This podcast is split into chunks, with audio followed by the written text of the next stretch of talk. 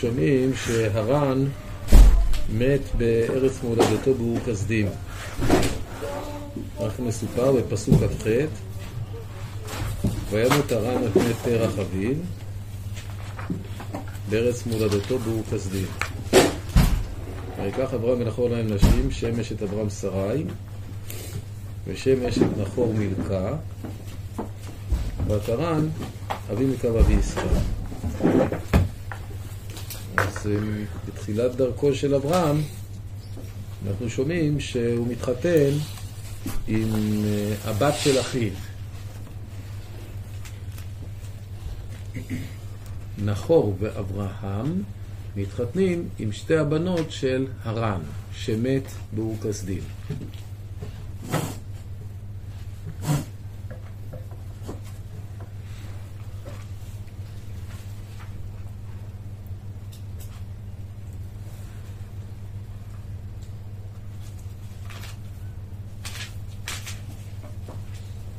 שם אשת אברהם שרי ושם אשת נחור מלכה, בת הרן, אבי מלכה ואבי עסקה. לכאורה יש כאן אה, זהות, כי אין המקרא בא לסתום אלא לפרש. אז יוצא ששרי היא עסקה. אז לשרי יש שתי, שתי שמות, אחד שרי ואחד עסקה. הרבה פעמים שמות במקרא הם... יש את השם המקורי ויש את השם שהוא הכינוי. נגיד, למדנו מגילת אסתר על אסתר, היא הדסה. הדסה היא אסתר. אז מה השם הבסיסי, המקורי, ומה השם שהוא הכינוי? יש אומרים הדסה זה השם המקורי שלה, ואסתר על שם הירח, כי אסתר בפרסית זה ירח, היא הייתה יפה כמו ירח. יש אומרים שאסתר היה השם שלה, שני, שני, שתי הדעות מבואות במדרש. והדסה, שהיא הייתה כמו צדיקים שנקראים על שם הדסים. בסדר גם כאן, יש לנו את שרה ויש לנו את עסקה. מה השם המקורי של העסקה וקראו לה שרי, כי הייתה לשון שרה, חשובה, אבל השם המקורי שלה שרה, שרי, ועסקה, ושהכל סוכין ויפה, הייתה יפה. סוכין זה מסתכלים.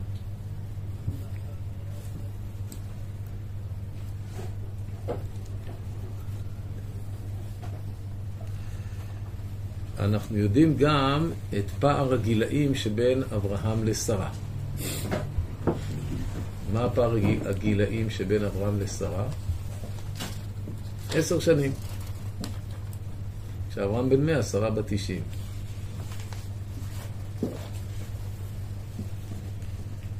אנחנו לא יודעים באיזה גיל הם התחתנו. אבל על כל פנים, אחרי מיתתו של הר"ן, תרח לוקח את אברהם בנו ואת לוט בן הרן בן בנו ואת שרי כלתו, אשת אברהם בנו, ויצאו איתם מאור כסדים ללכת לארץ הכנען, ויבואו את חרן וישבו שם. אז המשפחה נודדת.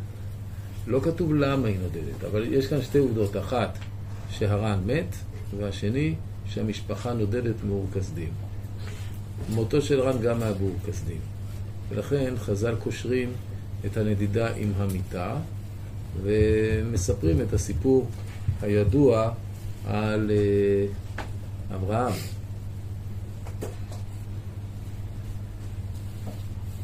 מובא במדרש, שאברהם היה באור כסדים, והוא חיפש מיהו האל, והגיע למסקנה שאלילים זה לא משהו אמיתי, ויום אחד, כשאביו היה צריך לצאת לשוק, אבא שלו היה מוכר פסלים, אלילים, זאת אומרת, הוא היה סוג של כהן. היה לו הרבה פסלים, ואנשים היו מביאים לפסלים האלה סוגים של תקרובות. וגם קונים אותם. יום אחד, תרח היה צריך לצאת לשוק, מינה את אברהם בנו שימכור תחתיו או ישגיח על המקדש שלו עם הפסלים. אז בא מישהו לקנות פסל, מבקש פסל כזה וכזה, אומר לו, אברהם, בן כמה אתה? אומר, אני בן אה, חמישים. אז הוא אומר, זה לא נראה לך קצת מגוחך שאדם בן 50 ישתחווה לפסל שעשו אותו לפני שלושה ימים? הוא אומר, אתה צודק, הלך. טוב, הפסד ראשון לתרח. באה אישה אחת, מביאה אה, קערה של אה, אורז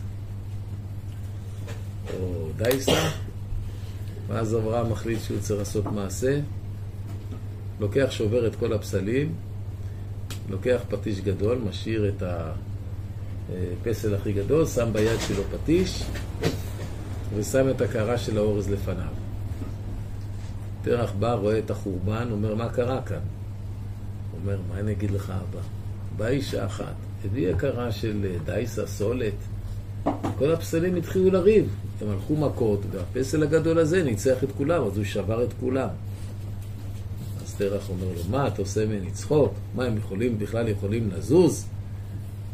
אז אברהם אומר לו, ישמעו אוזניך את אשר פיך מדבר. אתה אומר, הם בכלל יכולים לזוז ואתה משתחווה להם? אז תרח התעצבן, הלך לנמרוד והלשין על הבן שלו, על אברהם.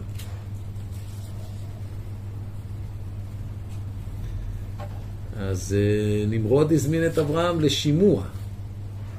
מי זה נמרוד? נמרוד היה המלך של אור כשדים.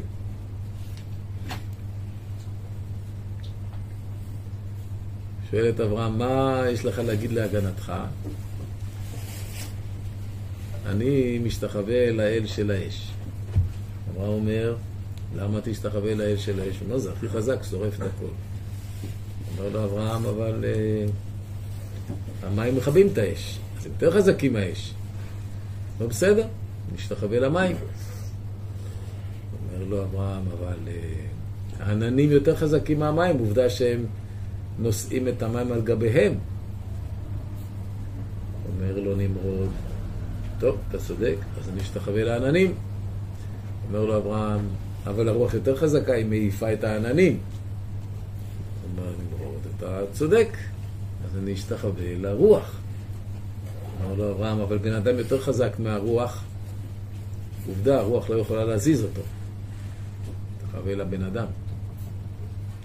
אז uh, נמרוד אומר, אני רואה שאתה בא, באת לעשות ממני צחוק. אני חוזר לאל שלי, האש, ובוא נראה אותך מולו. אני נותן הוראה להסיק את כבשן האש, נזרוק אותך פנימה ונראה מי ינצח. כי מה אמרת? שהאדם יותר חזק, חזק מכולם, כי לפי השרשרת האדם יותר חזק גם מהאש. טוב, העסיק את כבשן האש, זרק את אברהם פנימה, ולא קורה כלום. לעיניהם הנדהמות של כל הנאספים, אברהם הולך בנחת, יושב, שותה כוס קפה, אם היה שם, מזג את זה מהמיני בר שהיה בתוך ה... ובסוף יוצא החוצה. אז נמרוד הבין שיש כאן משהו שהוא יוצא דופן ולא כדאי לו להתעסק עם אברהם, אומר לו, טוב, תלך מכאן.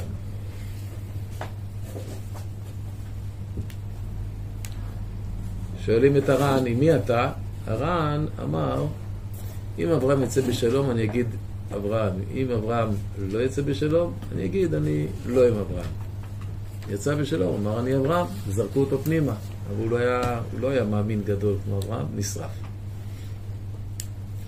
וזה הביאור של וימות הרן על פני תרח אביו. לפי זה, זה לא על פני תרח אביו רק בפשט של כשתרח היה חי, אלא בעצם בגלל תרח אביו.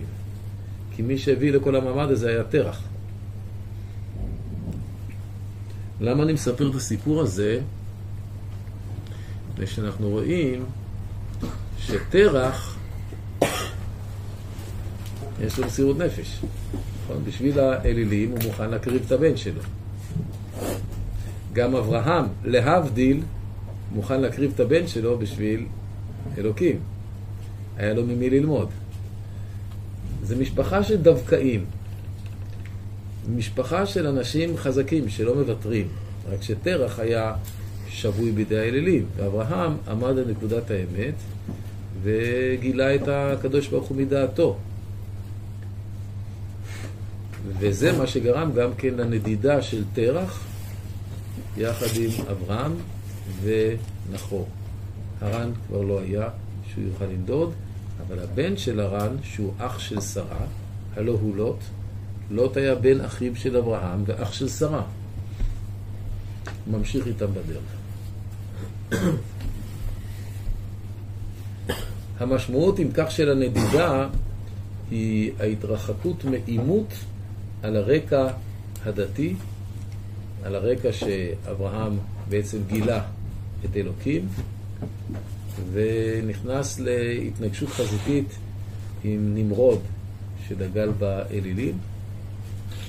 מהמפגש הראשון הוא יצא וידו על העליונה, והם החליטו שהם לא ממשיכים בהתנגשות החזיתית הזאת, ולכן כל המשפחה עוזבת.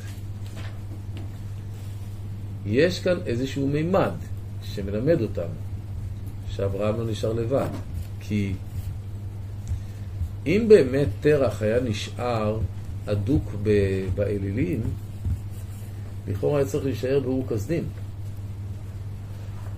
אבל לא. הוא לוקח את אברהם, זאת אומרת, הוא יוזם. מה שאומר שכל האירוע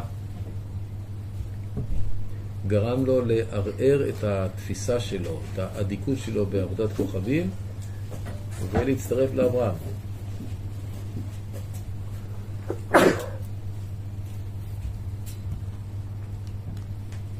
אז הם הולכים לארץ כנען, המקום הכי רחוק מאור כסדין, ועוצרים באמצע הדרך בחרן. חרן היא מקום מאוד רחוק כבר באור כסדין, מי שיש לו את המפה בראש, אור כסדין נמצא למטה, קרוב למפרץ הפרסי, אגב היום הוא נמצא, קוראים לזה אור, וחרן נמצאת די קרוב לברך של הפרת בצפון. לפני שהפרט עושה את הסיבוב ככה באזור של לבנון שם, ואז הדרך מתעכלת ויורדת לכיוון ארץ ישראל, שם נמצאת חרן.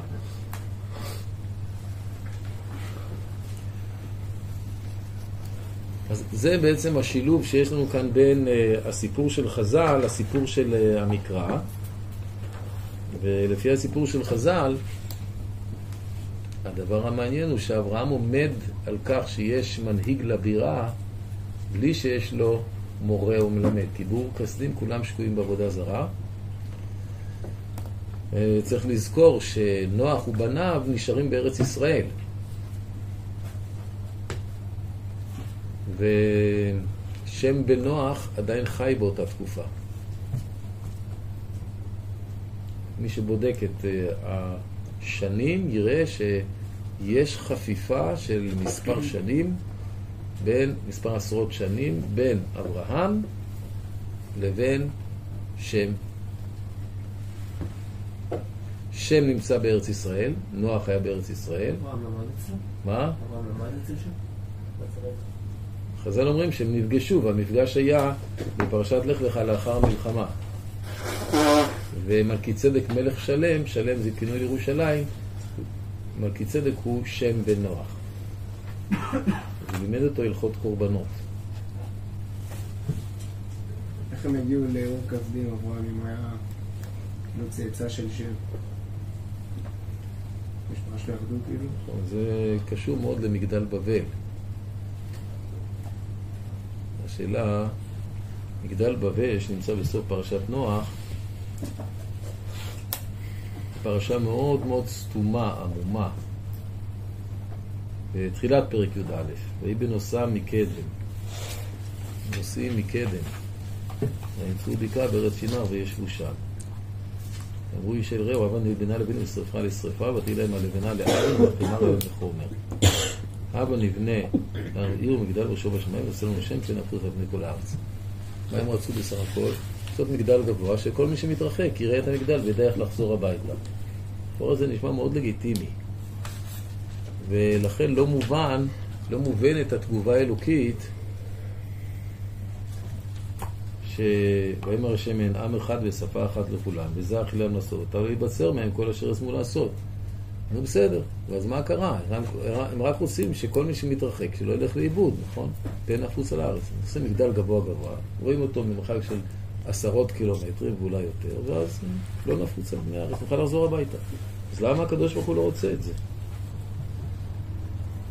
יש לזה הרבה הרבה סיבות, ואנחנו עכשיו לא עוסקים במגדל בבל, אבל רק בהקשר של השאלה הזאת, בהחלט ניתן לומר שעצם המציאות הזאת של בניית העיר והמגדל היא-היא הדבר הלא רצוי. ולמה זה לא רצוי? בגלל שהם נסעו מקדם. כלומר, יש כאן אה, סיפור של נדידה. ובסיפור של הנדידה, היעד שהם מגיעים זה בקעה בארץ שינר. זאת אומרת, הם מגיעים לפרת והחידקה, זו הבקעה הגדולה הזאת. אבל לא כתוב מאיפה הם נדדו ולמה הם נדדו. רק כתוב, ויהי בנוסעם. ויהי כל הארץ שפה אחת ודברים אחדים. התחיל שכולם היו ביחד, שפה אחת ודברים אחדים. ויהי בנוסעם, היה כאן איזשהו ציבור גדול שנסע, והם מגיעים לבקעה בארץ שינר. אז אני אתן כאן רק פרשנות אחת, שהיא ההקשר לנושא שלנו, מאיפה הם נסעו. מאיפה שהם uh, היו, איפה הם היו? איפה שהם יצאו מהתיבה. ואיפה הם יצאו מהתיבה? בארץ ישראל. כלומר, מגדל בבל מתאר לנו נדידה של ציבור גדול מארץ ישראל לבבל. ועכשיו השאלה, למה הם נדדו?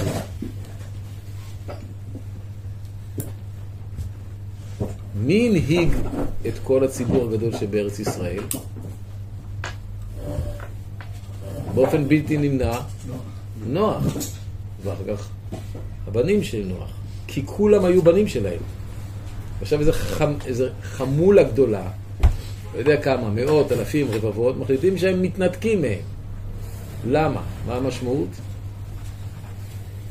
אנחנו לא רוצים להמשיך להיות עובדי השם. זאת אומרת, התיאור של הנדידה כאן זה, לא, זה נדידה של, זה עזיבת ארץ ישראל. ועזיבת ארץ ישראל זה עזיבת אלוקי ישראל. אז היה אלוקי נוח.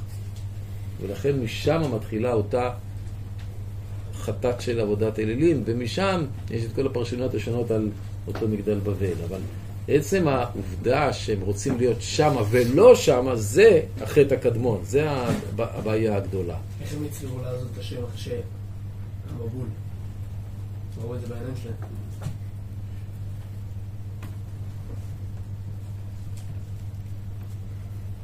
להיות עם השם זה מחייב. מה שאומר ראו בעיניים זה שכל. ולהיות עם השם זה מחייב. והם לא רצו להיות מחויבים. אז הם עזבו. ראו. נכון. אבל הם גם ידעו שיש קשב וזה לא יקרה פעם. נו, בסדר, אנחנו, יש לנו ביטוח, קשב.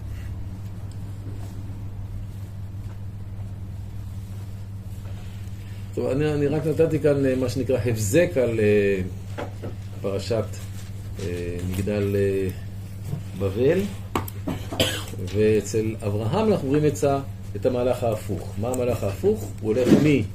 אברהם ותרח הולכים מבבל, שזה היה החטא הראשון של עזיבת אלוהים, ואברהם ותרח עושים את המהלך של החזרה לאלוקים. וברגע שאברהם מגיע מדעתו, כי אין לו מישהו שמלמד אותו, כי כולם שקועים שם בעבודה זרה, לאלוקים, אז ויאמר השם אל אברהם, לך לך מארצך ומאותך מבית אביך אל הארץ אשר רקע. מתגלה עליו בעל הבירה. לא כתוב שום דבר למה הוא מתגלה, רק עצם ההתגלות. אבל עצם ההתגלות היא בעקבות המהלך שאברהם מתחיל, פותח בו. והוא המהלך של השיבה לארץ ישראל. והשיבה לארץ ישראל גם שיבה לאלוהי ישראל. זה אומר לנו דבר מאוד uh, משמעותי. בדרך שבה אדם רוצה ללך, בה מוליכים אותו. רציתם להתפזר, המשכתם. אני עוזר לכם. לא תצליחו להתרכז במקום אחד מרוחקים. אתם תתרחקו עוד יותר, ואז משם נפ... נפ... נפוץ הכל הארץ.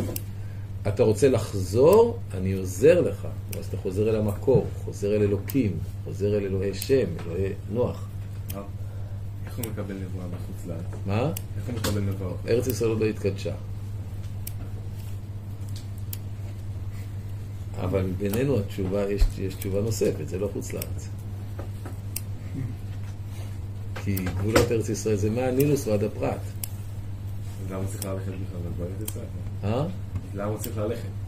הוא צריך להתרחק מאור כסדים. ותמיד ארץ ישראל המערבית היא החלק המקודש יותר. זאת אומרת, גם בתוך ארץ ישראל יש מדרגות.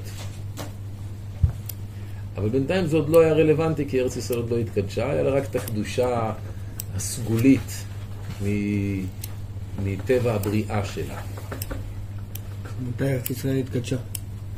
שיהושע כבש אותה. אז זו הקדושה הראשונה, ואחר כך התבטלה, ואחר כך עזרא ונחמיה, קדושה שנייה, שלא התבטלה, עד היום. זה קדושת עולי בבל. אבל זה קדושה לענייני מצוות. והקדושה שאנחנו דיברנו הרגע היא קדושה סגולית שקיימת מרגע שהעולם נברא. שארץ ישראל היא ארץ הסגולה שכל העליונים והתחתונים כוספים אליה, בגלל מעלתה העליונה.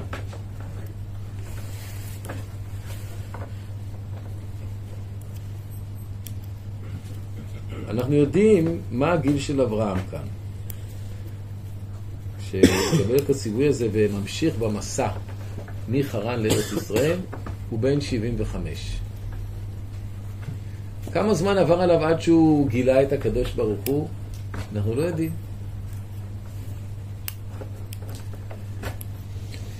הרמב"ם אומר אה, 40 שנה. בן 40 הכיר אברהם את בוראו. הרעב"ד אומר לא נכון, בן שלוש שנים אברהם הכיר את בוראו, שנאמר עקב אשר שמע אברהם בקולי את משמרתי, עקב, קע"ב, והוא חי קע"ה, זאת אומרת שכמניין עקב הוא שמר, אז בן שלוש הוא הכיר את בוראו. אז מי צודק? הרעב"ד או, או הרמב"ם? אלו ואלו דברי אלוקים חיים. בגיל שלוש הוא התחיל לחפש, היה בעל תשובה הכי צעיר, אברהם. ובגיל 40 הוא הגיע למסקנה המבוררת, האישית שלו, שבעקבותיה הוא פתח בכל הצעדים המעשיים של חזרה אל השם. חזרה והחזרה. אז בגיל 75. וכאן מתחילות הבעיות. ואמר השם אל אברהם לך לך לך מבית אברהם לארץ אשר הרקע ואעשך לגוי גדול ואברכך ויגדל שמך ויהיה ברכה. אז יש כאן אמירה, אתה כבר לא חי רק לעצמך, אני מבטיח לך שאתה תהיה גוי גדול. זאת אומרת, תתחיל ממך אומה חדשה. אני אגדל את שמך, אתה תהיה ברכה. מי שיברך אותך יהיה מברך, מי שיקלל אותך יהיה מכולם. זה המראה שיש כאן, ואברהם הולך איתו, ולוט מצטרף אליו. למה האומה לא התחילה מבני נוח, משם נגיד? לא ברור. גם, גם היה להם עוד תלמידים והיה בית מדרש, כביכול גם כשאברהם הגיע לארץ עוד היו אנשים כאילו, נכון. לא לא ברור. הרבה אנשים מאמינים באלוקים. אין לנו תשובה לזה. יש מי שמשיב על כך, כמובן, אבל כאן כשאנחנו מתבוננים בפסוקים, באופן פשוט אין תשובה.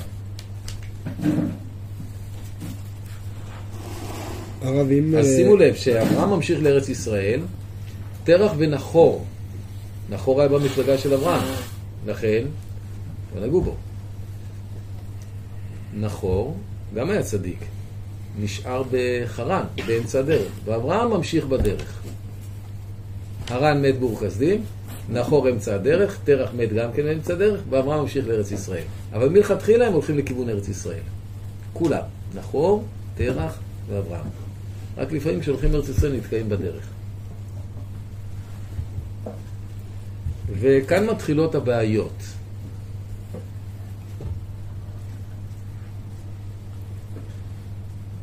נראה אם גם אנחנו נספיק לתת את הפתרון.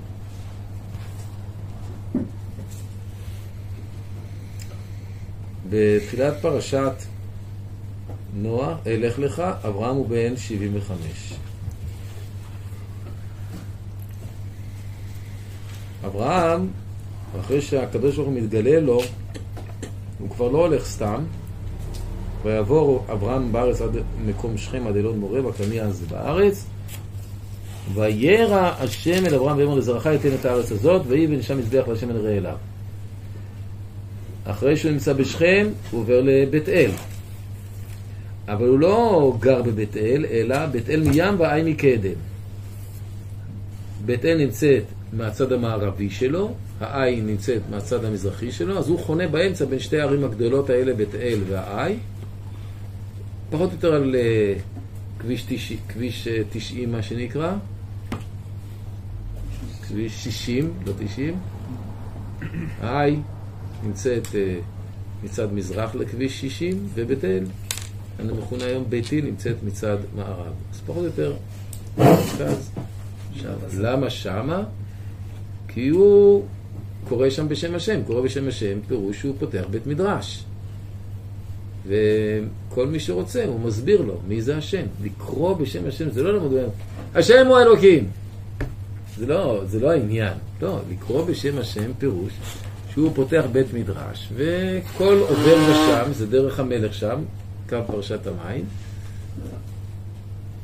נכנס אליו, הוא פותח פונדק, נותן אוכל, ואומר לאנשים, אה, טוב, תברכו, למי? להשם. מי זה?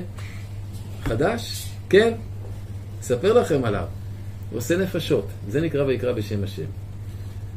את זה הוא עושה כבר במשך כל המסעות שלו, אבל הוא ממשיך ביתר שאת בארץ ישראל. ויקרא בשם השם, ויקרא בשם השם, ויקרא בשם השם. זאת אומרת, הוא מרגיש שליחות, יש לו שליחות בעולם. לפרסם ולהפיץ את האמת הגדולה שהתוודעה לו, שכולם אוחזים בשקר, בשקר האלילי, והוא אוחז באמת. אז הוא קורא בשם השם. אז זה הוא מסר את הנפש באור כזים, והוא לא מוותר, לא ממשיך. במהלך, הד... במהלך הזמן מצטרפים אליו רבים.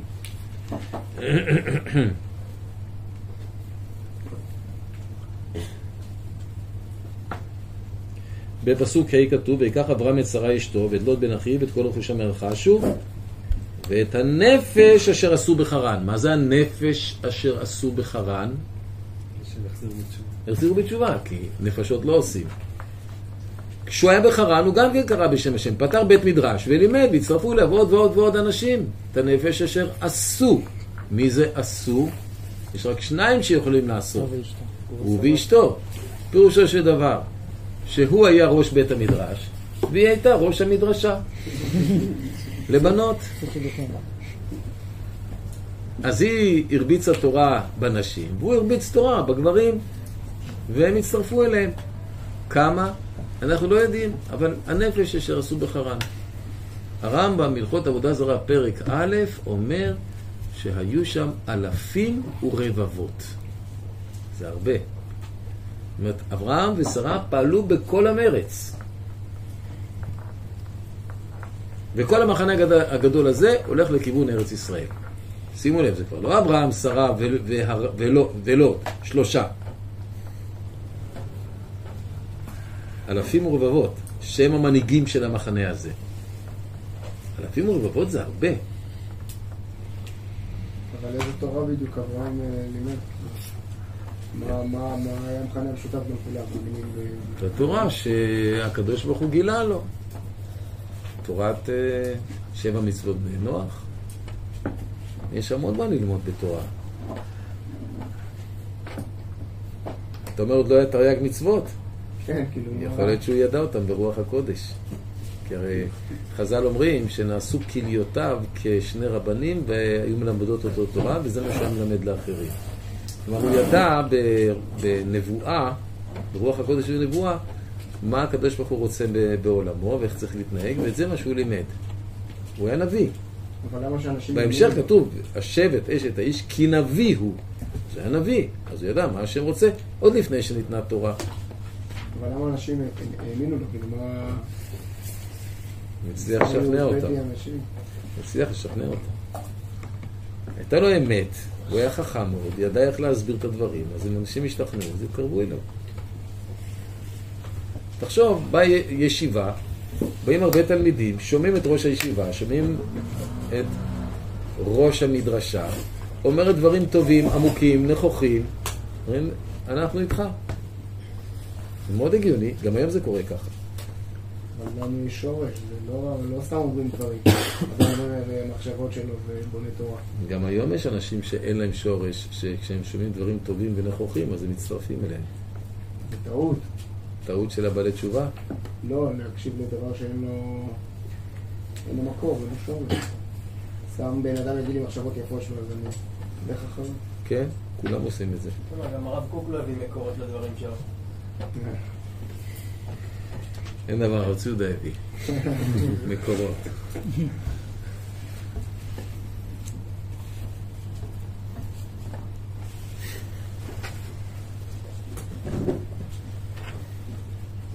אז אנחנו לומדים על אברהם שהוא איש מאוד חכם, איש מאוד חזק, עקשן, והייתי מוסיף, מאוד כריזמטי. כי אלפים ורבבות באים אחרי בן אדם שיש לו כושר מנהיגות.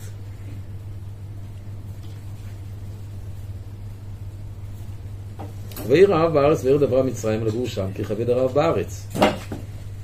ויהי כאשר הקריב לבוא מצרימה ויאמר לשרה אשתו אינה ידעתי כי אישה יפת מראה את. והיה כי יראו אותך המצרים, אמרו אשתו זאת ברגו אותי ואותך יחיו. נעשה איזה פטנט כדי שלא יהרגו אותי.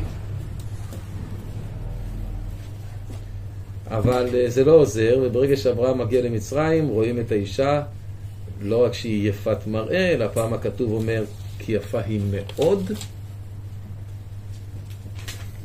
והיא כל כך יפה שמהללים אותה אל פרעה. מה פירוש שמהללים אותה אל פרעה? איזאת יפה. כזאת יפה רק למלך. אם סתם בן אדם ייקח כזאת יפה, מסוכן. אם המלך ישמע, מה, מי אתה בכלל שתיקח כזאת יפה? כולם מבינים שזה רק למלך, מביאים אותה למלך, וינגע השם את פרעה נגעים גדולים ואת ביתו על דבר שרי אשת אברהם. שרי גם הייתה אישה מאוד חזקה. היא מגיעה לבית של פרעה, אני מוסיף, מחבר כאן את המדרש. היא אומרת לפרעה, חבר יקר, אתה לא מתקרב אליי. אני אומר לה, למה לא? אז תגיד לי מה לעשות ומה לא. אמר לו, אני מזהירה אותך פעם ראשונה ופעם אחרונה. אתה מתקרב אליי, לא יהיה טוב. ולא בגלל שאני יודעת ג'יו ג'יצו. אז הוא חושב שהיא סתם אישה, תמיד מסתכלים על אישה יפה כאילו היא כזאת רכה שאין לה זה, וזה גם יכול להיות נכון. מנסה לקרב אליה. אומרת שרה למלאך, הך. הוא מתקרב אליה, פתאום הוא סופג מכה שמעיפה אותו, והוא לא מבין מאיפה. אולי טעות, מתקרב עוד פעם, חוטף עוד מכה, וכל מקום ששרה אומרת, הך, המלאך מכה. הוא לא יכול להתקרב אליה, הוא מבין שכאן יש איזשהו כישוף. איזה קוסמות. ופתאום הוא רואה שיש לו בעיות נוספות. ופתאום מתברר לו שלא רק הוא, אלא כל ביתו מקבלים נגעים גדולים. ואז הוא שואל אותה, מה זה? אני אומרת לו, אתה לא יודע, הזהרתי אותך, אני אשתו של אברהם, אתה לקחת אותי בכוח, זה העונש שלך. והוא מבין שהעונש הזה הוא כל כך קשה שהוא חייב לרוץ מהר, והוא רץ מהר לאברהם ואומר לו, מה עשית לי? מה אני עשיתי? אתה חטפת אותה. שב את אשת האיש. מה? אה, לא היה פה שתי, כאילו אפשר לומר שתי חטאים של אברהם, שהוא לא סמך על השם בעניין שהוא ירד מהארץ בגלל הרעב, וזה שהוא שיקר, שהוא אמר שכאילו היא אחותו, שלא יהרגו אותו. היא באמת הייתה הוא צריך אחותו. לסמוך על הקדוש ברוך הוא, לא? אה, אין סומכים על הנס, וברגע שיש רעב, אז יורדים מארץ ישראל. זה ההתנהגות הפשוטה.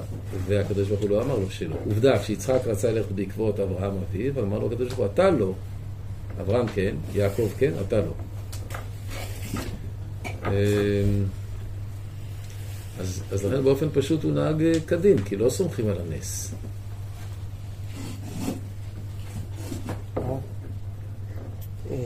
במקרה שהיה עם אבימלך, זה מקרה יחסית דומה, נראה לי. אז למה המלאך הזה לא הגיע שוב? למה, מה? למה המלאך לא הגן עליה כמו במקרה הזה? הסיפור עם אבימלך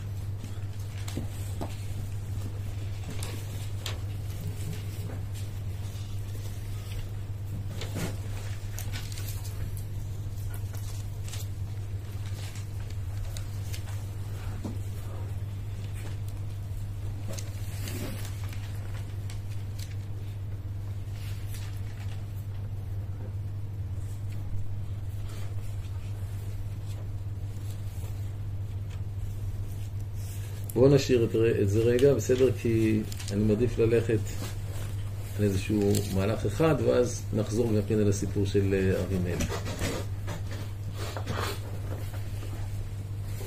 על כל פנים, המפגש הזה של אה, פרעה עם שרה מלמד אותנו שגם שרה הייתה אישיות מאוד אה, חזקה, מוגנת,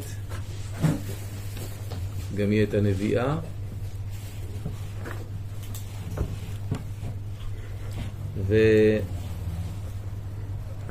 ואברהם חוזר כבד מאוד במקנה, בכסף ובזהב. בשלב הזה הוא נפרד מלוט. אני רוצה להציב את השאלות ואחר כך אה, אני חושב שאנחנו לא נספיק לענות עליהן היום, אז התשובה תהיה כבר אחרי פסח, אבל לפחות את השאלות נציב. לוט מתרחק ממנו והולך לכיוון סדום, אנחנו מגיעים לפרק י"ד, ובפרק י"ד יש תיאור של המלחמה שבין ארבעת המלכים שגרים באזור בבל אשור, שאחד מהם הוא נמרוד, נמרוד הוא אמרפל, לבין כל מלכי האזור מנצחים את כולם ובסוף לוקחים בשבי את לוט. יש כאן תיאור של זמנים, 12 שנה עבדו את לעומר ו-13 שנה מרדו, ו-14 שנה בא כדור לעומר והמלכים אשר איתו והכו את רפאים בהשתרות כמיים, את הזוזים בעם, את הימים בשווה קרייתיים. באיזה גיל היה אברהם כאשר הייתה המלחמה הזאת? תוספות בברכות, כמדומני ו' עמוד ב', עושה את החשבון שאברהם היה בן 72 באותה תקופה. אנחנו ממשיכים. אברהם יוצא ונלחם כנגדם ומנצח אותם, מכה אותם שוק על ירך, ואחר כך יש לנו ברית בין הבתרים. אחר הדברים האלה, היה דבר השם אל אברהם במחזה לאמור, אל תירא אברהם, אנוכי מגן לך שכרך הרבה מאוד. ואמר אברהם, השם אלוקים מה תיתן לי, ואנוכי אליך ראו בין משק ביתי ודמשק אליעזר. הוא אומר לו, אל תדאג, לא יירשך זה, לא אליעזר ירשו אותה, כי אם אשר יצא ממאיך הוא יירשך. ואז יש לנו את ברית בין הבתרים. הוא מבטיח לו את הארץ הזאת, פסוק ז' אני השם אשר הוצאתיך מאור כשדים לתת לך את הארץ הזאת לרשתה, ויאמר השם אלוקים במה ידע כי ירשנה, ומתך לי עגלה משולשת ועז משולשת ועין משולשת וטוב וגוזל, הוא מוותר אותם, והוא עובר שם, אה, הענן של אש עובר שמה, כורתים ברית. פסוק י"ז, ויהי השמש באה ועלתה היה, והנה תנור עשן ולפיד אש אשר עבר בין הגזרים האלה, ויום ההוא קראת השם את אברהם ברית לאמור, זרעך נתתי את הארץ הזאת. זה היה הברית, היו נוגעים שחותכים לשניים ועוברים באמצע, כשם ששני הדברים לא יתחברו, כך הברית שלנו לא תופר. מנהר מצרים עד הנהר הגדול נהר הפרת. הקיני, והכניזי, והקדמוני, חיטי, פריזי, רפאים, אמורי, כנעני, גרגשי, תיבוסי.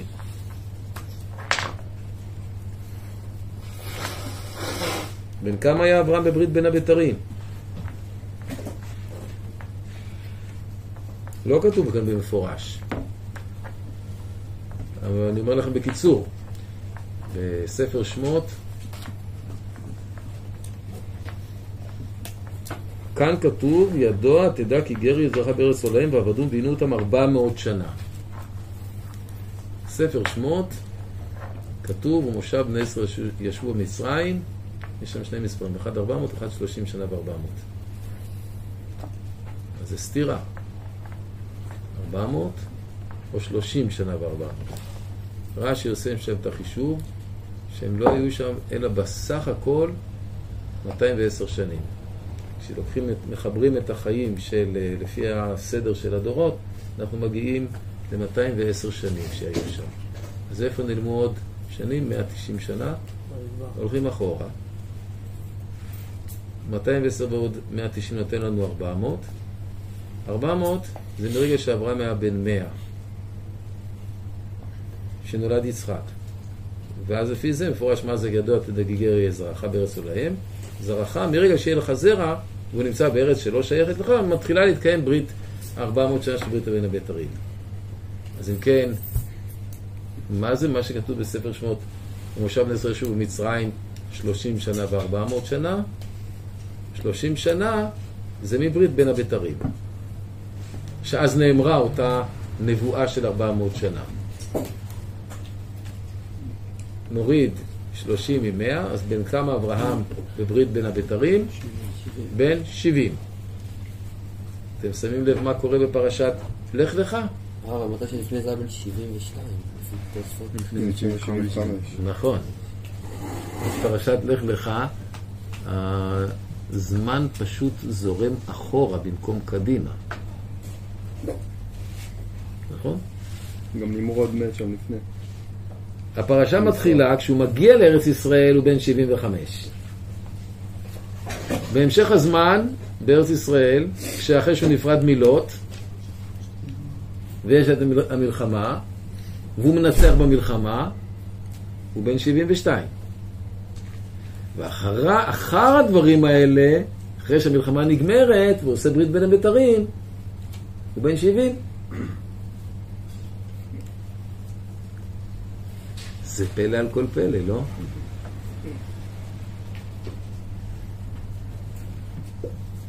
זאת השאלה. האמת היא שכשקראתי קראתי פעם ראשונה וצירפתי מספר למספר, כי זה לא כתוב במפורש, הרי אתה קורא כאן, ברש"י כאן, רש"י כאן, אתה אומר רק רגע, משהו כאן נשמע הארי פוטר. בסוף היה בן 70? מה? בסוף הוא היה בן 70, כן. הוא הולך ומצעיר עם הזמן. הזמן זו, זה מה שאני אומר, הזמן הופך כאן, זורם הפוך מהכיוון הרגיל שלו. בדרך כלל מזקינים עם הזמן, וכאן, עם הזמן, הוא הלך ונעשה יותר צעיר. אז מה קרה כאן? ציינו את הדברים האלה לא בזמנם. מה? זה מוקדם או מאוחר בתורה. מה כתוב אחרי הדברים האלה? אבל?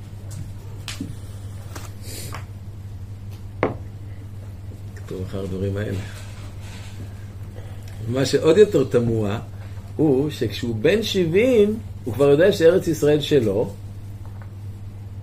ואז הוא מקבל פקודה, לך לך מארצך וממולדתך אל הארץ אשר הרקע. אני לא אומר לך לאיזה ארץ.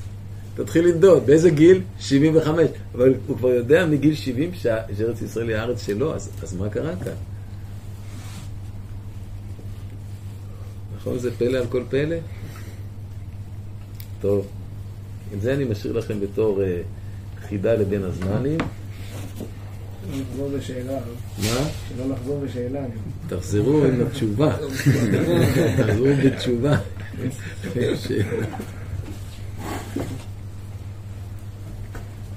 אבל זו באמת שאלה מסקרנת.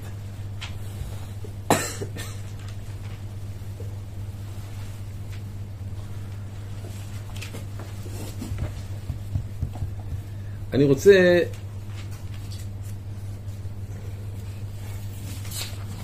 כמה קווי אופי של אברהם לפני שאנחנו מסיימים, כי זמננו קצר, אז לכן אני לא מנסה לענות על השאלה.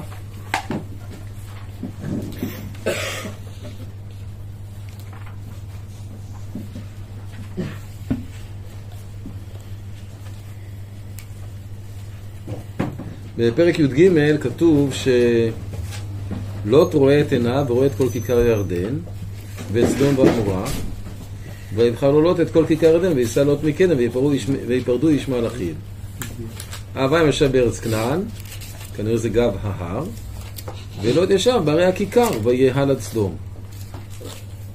וכתוב כבר בשלב הזה, אנשי סדום רעים וחטאים להשם מאוד. זה לא מפריע ללוט להתחבר אליהם. בהמשך, אנחנו רואים שאברהם נלחם ומציל את סדום, למרות שהם רעים וחטאים מאוד להשם, הוא מציל את אה, לוט בן אחיו, אבל כשמלך סדום אומר לו, תן לי הנפש והרכוש קח לך, אז הוא באמת נותן לו. הוא אומר, קח את הכל, אני לא צריך שום דבר משלך. ממלכות ועד צרוך נעל ונקר מכל אשר לך, ולא תאמר אני השארתי את הדבר. אני לא רוצה מהדברים שלך.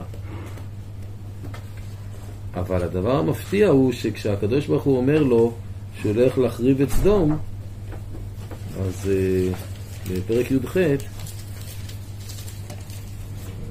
עברתי לפרק י"ח, והוא אומר לו, ויאמר השם, זעקת סדום ועמורה כי רבה וחטאתם כי כבדה מאוד, ארדנה ואראה. אברהם עודנו עומד לפני השם, אומרת שהפסוקים שלפני כן זה פסוקים שנאמרו לאברהם, ואברהם אה, מתנגד, אבל הוא יודע שזקת סדום ועמורה כי רע בה וחטאתם כי כבדה מאוד, אז למה הוא מבקש אליהם? והוא מבקש בצורה מאוד מאוד תקיפה, ויאמר אברהם, ויגש אברהם ויאמר, אהב תספה צדיק עם רשע, אולי יש חמישים צדיקים, אהב תספה ולא תישא למקום מאה חמישים הצדיקים, חלילה לך מעשות כדבר הזה להעמיד צדיק עם רשע. והיה חצ... חצדיק כרשע. חלילה לך, שופט כל הארץ לא עושה משפט. אנחנו רואים שאברהם הוא אישיות מאוד חזקה. לא המאמין, נקרא לזה אטומי, מה שהשם אמר זה מה שאני עושה. אם השם אומר משהו וזה לא נראה לו, הוא מתווכח. מי שאל, מי שאל קודם למה... אה, על, על נוח, מה שאלת? אני, למה זה המשיך מאברהם ולא מנוח? אז אתה מבין למה זה המשך מאברהם. כשהקדוש ברוך הוא אמר לנוח, קץ כל בשר בא לפניי, אז מה נוח עשה? אמר, בסדר. זה לא יהודי, יהודים הם מתווכחים. יהודים הם עקשנים. ויהודים הם רודפי צדק. אפילו בוויכוח עם אלוקים. שדה צדיק, חלילה לך, שופט כל הארץ ועושה משפט? זו אמירה מאוד חזקה, זו עמידה מאוד חזקה. הקדוש ברוך הוא אומר לו, אין בעיה, אני איתך.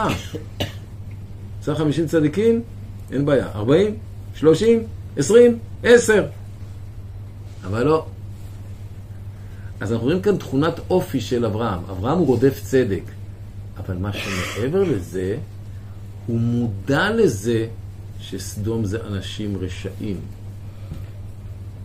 ולמרות זאת, הוא מתפעל על מי? על סדום. שימו לב, מה הוא אומר? האף תספה צדיק עם רשע, האם לא תיסע למקום? היה יכול להגיד, האף תספה צדיק עם רשע. תציל את הצדיקים, אבל זה לא מה שהוא אומר. מה הוא אומר? האם לא תיסע למקום בעבור הצדיקים? זאת אומרת, על מי הוא מתפלל? על הרשעים. אז זה אומר רחם על אכזרים? מה? זה אומר רחם על אכזרים? נכון, אברהם היה השמאלני הראשון. תדע לך, כולנו שמאלנים. כולנו מוסריים. כולנו אכפת לנו גם מגויים שלא ימותו לחינם. ואברהם לא רצו שימותו לחינם. אברהם הוא אב המון גויים. שהם צריכים למות. מה? ושהם צריכים למות. באמת ככה אתה חושב, אבל אברהם לא חשב. אה? כן. מי יודע?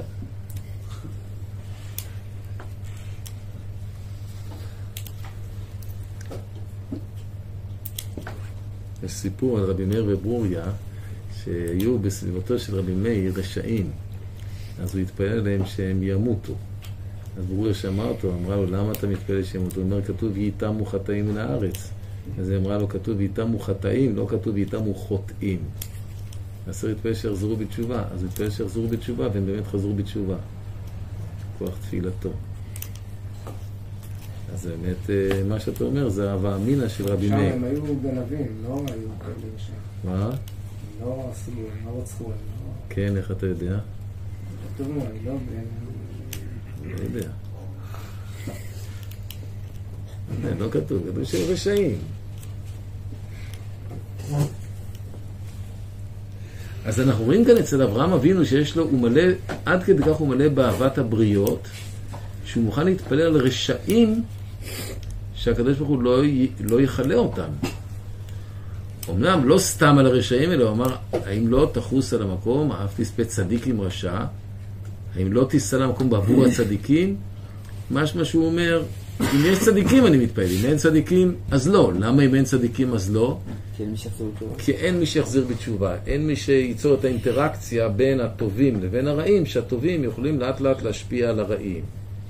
הרעים, אם נמצאים לבד, הם רק מעודדים ומטפחים את הרע, ואז הם מרשיעים ועושים לעצמם ולכל העולם יותר רע, אז אין הצדקה לקיום שלהם. אבל לכן אברהם אומר, "אף- האם לא תיסע למקום בעבור הצדיקים? אבל בעבור הצדיקים כן. זאת אומרת שהוא רוצה בתיקון העולם ולא רוצה בקלקולו, ואם הוא רואה איזשהו צל של תקווה, של תיקון, אפילו לטווח רחוק, שיהיו אנשים צדיקים שיקחו אחריות ויתקנו את המציאות, הוא מתפלל. זה אברהם, זה לא נוח. נוח לא מתפלל על בני דורו. הוא לא מתווכח עם השם. הוא עושה תיבה, הוא ניצל. וכל אנשי דורו מתים. מבחינה זאת אברהם הוא מדרגה אחת מעל נוח.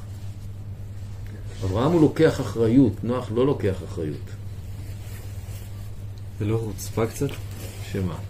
שכאילו, בסוף גם אם הוא לא סומך על השם, הוא גם ממרה את פיו, כאילו. לפי דעתי זה לא קצת חוצפה, זה הרבה חוצפה. אבל הקדוש ברוך הוא אוהב את זה. למה? כי הקדוש ברוך הוא רוצה אנשים שלוקחים אחריות.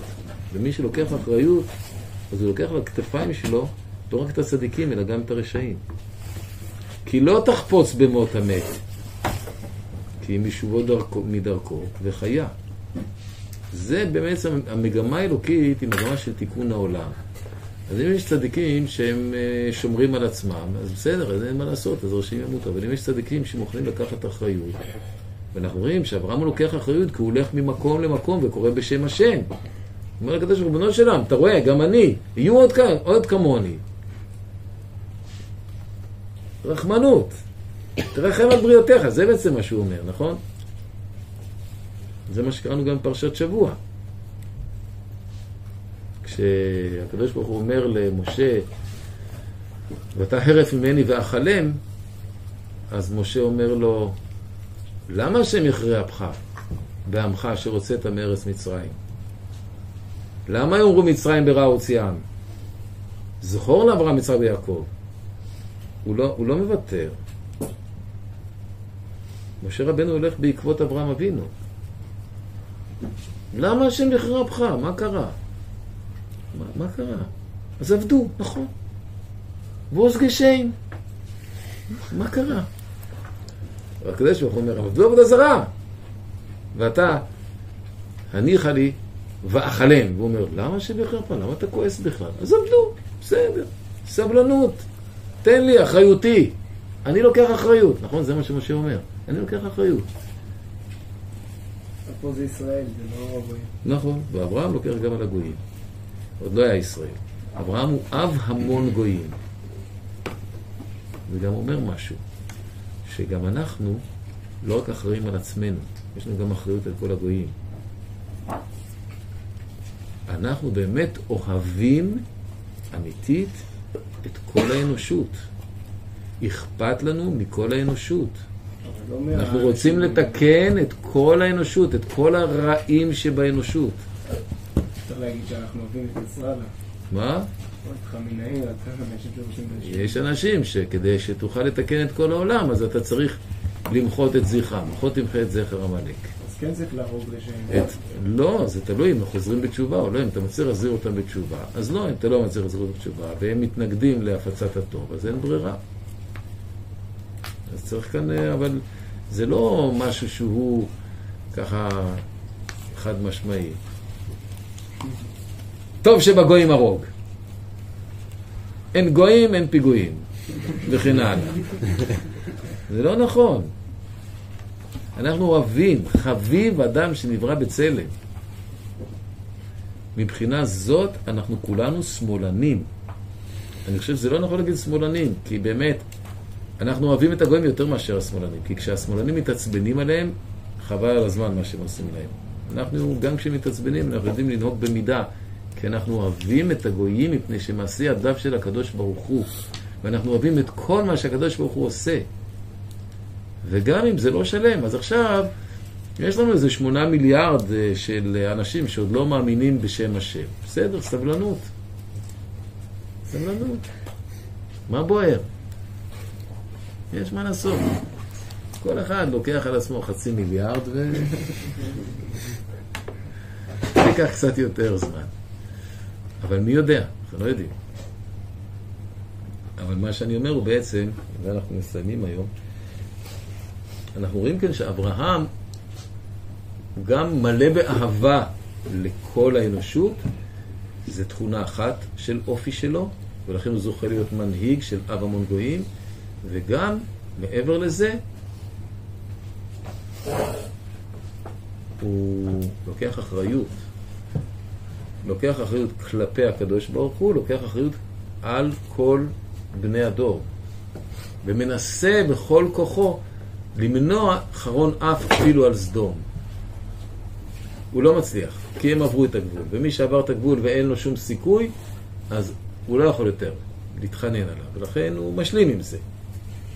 אבל לפחות הוא מנסה. טוב, התחלנו את אברהם, ואנחנו עוד אה, בעזרת השם נעריך להכיר את אבי האומה הראשון, שממנו נבנה, נבנה עם ישראל.